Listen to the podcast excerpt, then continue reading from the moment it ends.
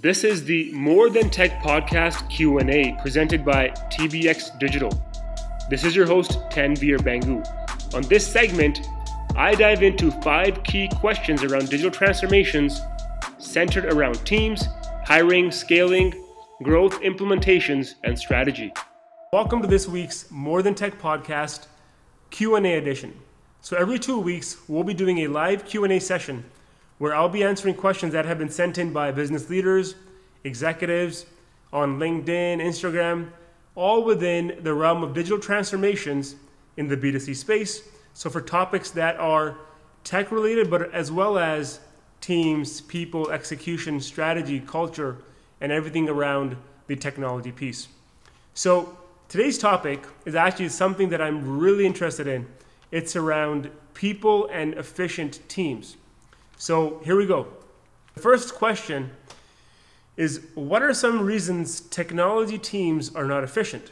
A couple of reasons why tech teams are not efficient. Uh, I think the first one starts off with having the wrong alignment to the vision, which means if there is a vision at the company level, for example, we can say to make X number of dollars per year or increase profitability or start a new business venture if that vision is not communicated down to the team through the ranks or through the leadership, then the team is going to be working on things that are not aligned. So, efficiency is really when you're working on stuff that is leading you to the results. So, when you're inefficient, it means the teams are not working on projects or wasting time on things that are not leading to the results that you're looking for. That's the first thing. The second thing I believe is when teams are not working cohesively enough. So if you have different technology members within a team, or even cross functionally, if you're a digital first team, you have tech teams across different departments. If there is not a chemistry within the teams, then there is going to be inefficiencies because you're going to be doing things that are not in the best interest of the company. Second question biggest mistake teams make in their day to days? Hmm. I think the biggest mistake that I've seen technology teams make on day-to-day basis is not having the priorities aligned to question three what can leaders do to make teams more effective? It kind of goes back to our first question. Um, i think a leader's number one priority should be making sure that the team understands the mission. So there should be a vision, and then there's a mission for the team, and then individually, this is the most important part. The leader needs to make sure that individually, every single person on the team understands number one, what's the expectation?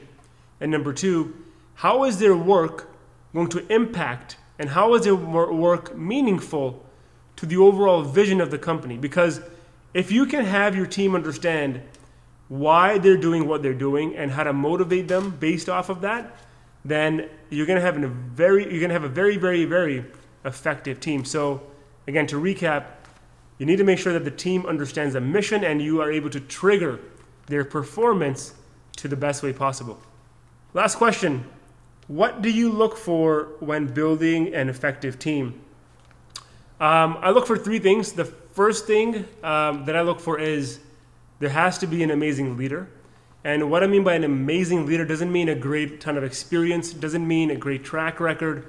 It means someone that understands the team that they're going to be taking over or the team around them if it's somebody senior. But more importantly, a leader that fits into the culture. And lastly, a leader that has the right skill set to bring over the change needed for the next three to five years in a digitally disruptive industry. The second thing when looking to build a really effective team is making sure that you're hiring people for fit. So again, don't go looking for people with amazing years of experience or the greatest skill sets. Find out their, the needs, the requirements, what's going to allow you to build a team that has great chemistry, and then find those people to bring the team. I always say, don't try to build a team of superstars. Instead, build a superstar team.